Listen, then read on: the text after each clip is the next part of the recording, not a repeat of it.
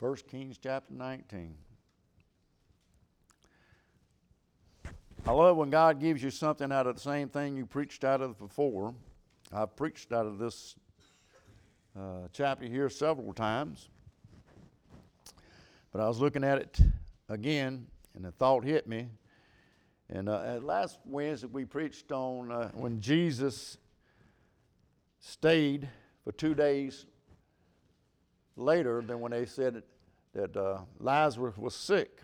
And I use that phrase that Jesus sat down. Even when Jesus sat down doing nothing, he's doing something. Uh, I want to look here in chapter 19, verse 1.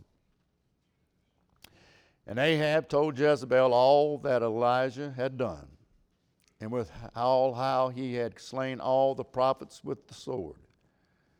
Then Jezebel sent a message unto Elias, saying, So let the gods do, unto, do to me, and more also, if I make not thy life as the life of one of them by tomorrow about this time. And when he saw that, he arose and went for his life. And this is a man, this is a scared man, a man of fear. And came to Beersheba which belongeth to Judah, and left his servant there. And I say, when you're facing troubles and trials, one of the biggest mistakes you'll ever do is go by yourself. And that's exactly what he does. He left his servant there. But he himself went a day's journey into the wilderness and uh, sat down under a juniper tree. And he requested for himself that he might die and said, It is enough, O Lord, take away my life, for I am not better than my fathers. Let us pray. Father, we just thank you tonight. Lord, we just ask you to touch our hearts, lift us up, encourage us, help us to be what we need to be. In Jesus' name we do pray. Amen. Like I said, we talked about last Wednesday night about how Jesus sat down, and when he's not doing nothing, he's still doing something. The Bible tells us in Exodus that uh, uh, Moses grew tired and they put a stone under him that he could sit down, and they held his arms up, and Israel won the battle. Moses seemed to be doing nothing, but they still won the battle tonight. Tonight, I want you to look at Elijah. The Bible said that he sat down, and as a child of God, to, to discern whether this is where God wants you to be at or God wants you in another place. It would have been different if Elijah had kept going instead of just sitting down. It, it would have been different if, if his servant would have been there to encourage him, but because he is going to a place that he shouldn't, and he went alone, now he's saying things that he should not be saying. This man, Elijah, is the man that all preachers look at, they look up to. This is the prophet of God used to do miracles. He prayed and fire fell down from heaven. I, think when I look up to heaven and ask God, do to me what you done to Elijah, I believe the reason in this scripture is that every man of God, every child of God, every servant of God, that we all wind up somewhere like Elijah. He ended up under a juniper tree. Somewhere around, somewhere in your life, there's a juniper tree with your name on it tonight. There are people that are hurting for reasons you may not understand. I don't know what your hurt is, and you don't know what my hurt is. You don't know the reason why my heart is hurting, but I do know this. If you're not careful, we'll let those th- things drive us to a place of giving up. We will let those things uh, uh, in our life drive us to a point where we're looking up into heaven and say, God, I have had enough. And you can get there faster than you think you can. if you're really trying to do something for God, hang on. There's a burden bigger than you can bear. You think the three Hebrew boys uh, could have bared being bound up and cast in the fiery furnace? You think the children of Israel uh, could handle the bondage of Egypt, and then when they finally uh, getting out of Egypt and, and the road led straight to the Red Dead Sea? You think Daniel, Daniel could handle being cast into the lion's den?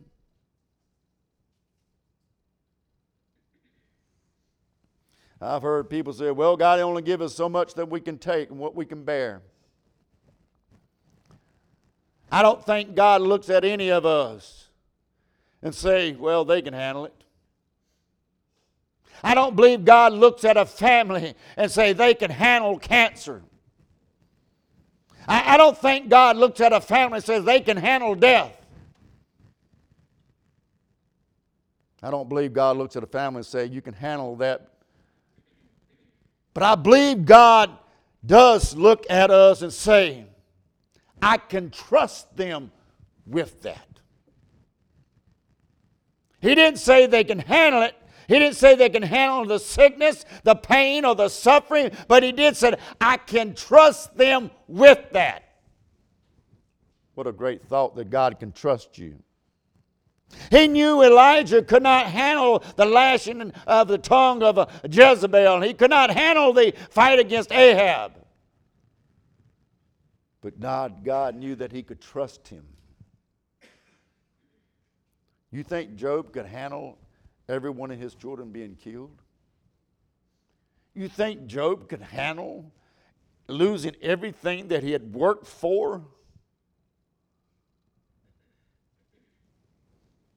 God looked at Satan and said, Hast thou considered my servant Job? God knew Job could not handle it, but God knew that he could trust Job. Job went to the ash heap, covered himself in sackcloth, and he said, The Lord giveth, the Lord taketh. Bless the name of the Lord. It's not your strength or ability that God is looking for. God is looking to see if He can trust you what He has put on you. In chapter 17, you read chapter 17 of 1 Kings. Bible said Elijah hid himself by the brook. And it, but God said, And it shall be thou, thou shalt drink of the brook, and I have commanded the ravens to feed you be there. He had to be there in order for God to do what God needed to do. Here we find Elijah's ministry is the first part of his ministry, uh, being where God has placed him at, being where God told him to be at. And when Elijah got there, he found out that he didn't have to get there and hoping God had been there, hoping he's going to wait on God. But when Elijah got there, he found that God had already was there waiting on him. He said, I don't have to wait to see what God's doing. He's already done done it. He's taking care of my needs, He's taking care of my wants. When I got there, He has already commanded the ravens to take care of me, to feed me. Everything that I need is already here. But two chapters later, Elijah picks the place. He's been in the presence of God. He's seen the power of God. He's prayed the fire down. He's seen God do the impossible because Elijah was where God told Elijah to be. But now Elijah says, I've picked the place. Listen, when you find a place, it's more likely like you have picked the wrong place. If it's not where God has directed you to, if it's not where God has laid your heart to be at, you can bet the assurance that, that you have picked the wrong place. God knew Elijah.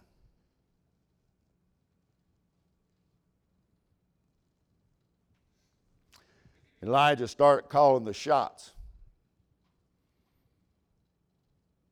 He said, You stay here. He's talking to his servant, said, You stay here. And when he gets there, he's not praying like uh, back in uh, when he was praying for the dead boy. He's not asking for the oil not to waste. He's not asking God to prove himself this day that thou people may know that thou art the true God of Israel. He's not praying that kind of prayer. You're fixing to hear a prayer come out of the, one of the greatest prayer warriors in all of God's Word that you never heard before. He says, It's enough. I've had enough. Take my life away. Why? Because he sat down in the wrong place.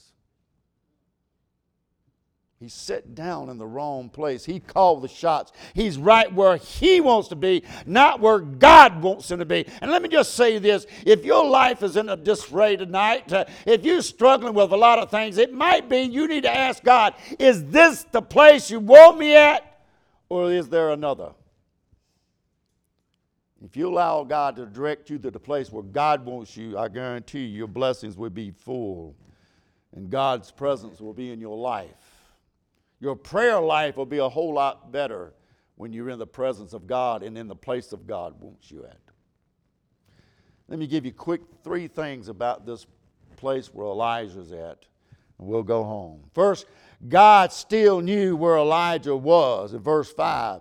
And he laid and slept under a juniper tree Behold, then an angel touched him and said unto him, Arise and eat. In case you're ever feeling the shade of a juniper tree over you, in, in case you're ever down, uh, set down in the wrong place, in case you're uh, in a place that you shouldn't be, God still knows where you're at. Elijah was the one that picked it. He's the one that said, I'm done. He's the one that said, I, I, I would be better off dead.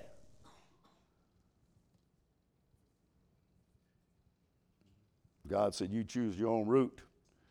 You can choose your own place if you want to. But I still know where you're at. If you ever felt like throwing a towel in, but somewhere along the way, you felt that heavenly breeze come through your mind, come through your heart, come through your soul. You ought to be thankful that He didn't leave you in that dried up place of misery. But He came to where you was and said, I know where you're at. You don't have to sit down here and die, Elijah. He tells us the same thing. When your life gets in a pot uh, and you feel like in the valley, you don't have to sit down here. You don't have to waddle in it. I know where you're at. Sometimes we feel like God doesn't know us, God doesn't see us. We're going through battle after battle after battle, and we think God doesn't even care about me, but God says, I know where you're at. He said, Arise and eat.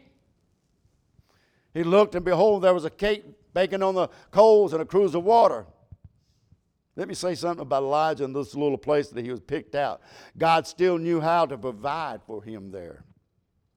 God still knew what he, what he needed to give him. When you get to that place, you tell God, I don't feel like praying. I don't feel like reading the Bible. I don't feel like preaching. I don't feel like witnessing. I don't feel like telling anybody about you. I don't feel like studying the Word of God. I don't feel like being a Christian. I don't feel like being a Christian mother. I don't feel like being a Christian daddy. I don't feel like keeping my house in order. Until you get to that place, even as out of obligation, I'm still going to put my nose in the Bible. I'm still going to go somewhere and find a place to pray. And all of a sudden, the windows of heavens open up and pours out the blessings. The Holy Ghost begins to move in your life and your soul. You will not understand what Elijah is going through until you've been in that place in your life. And some of you have been there. Some of you are living there now. You just don't understand. God still knew where Elijah was. Even though Elijah picked the place, even though Elijah went on his own, God still knew where he was at. God knew what to say. Verse 7 And the angel the Lord came again the second time and touched him and said, Arise and eat, because the journey is too great for thee. I see Elijah says, What's wrong with you? I've said I've had enough. Well, God said, You know, just take a little bit of participation, and then you can go back to sleep. Just go ahead and eat a little bit.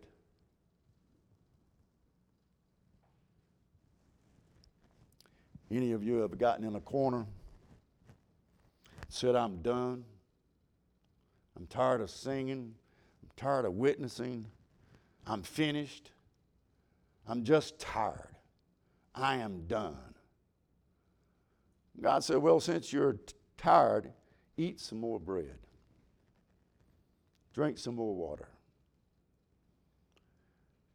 There's a whole lot bigger things ahead of you than you can understand.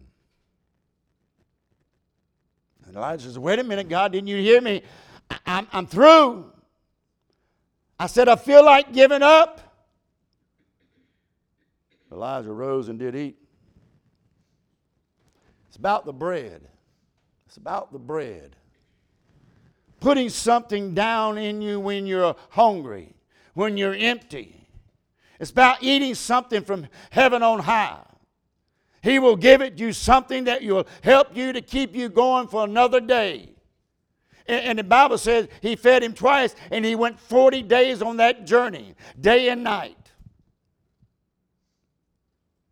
God knows exactly what to say to get our attention. He knows what to do. He knows where you're at, even though you chose the place to sit down at. And can I say this lastly? God still has something for you to do.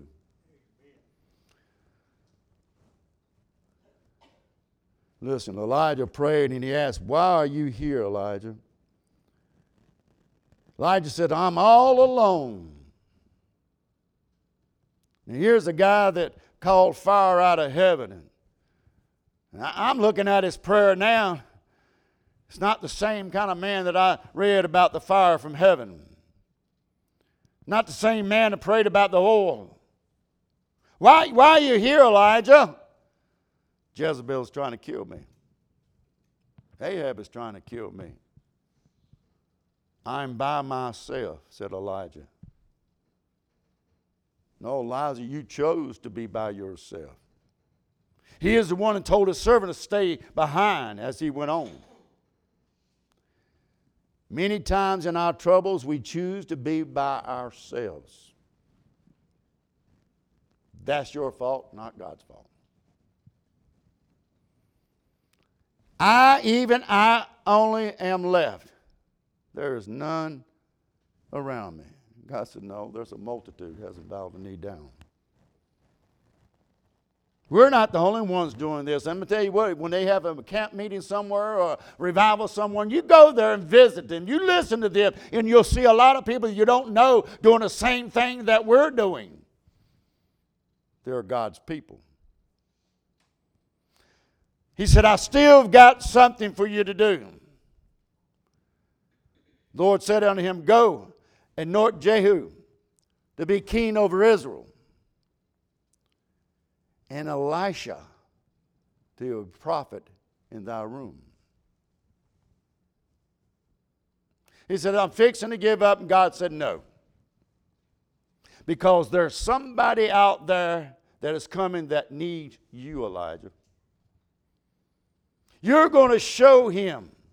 Listen, something that when they see, and it's not just you, but when they see the power that I use through you, they're going to get hungry for it. Then one day he's going to take that mantle and he's going to strike the ground. Where's the Elijah now?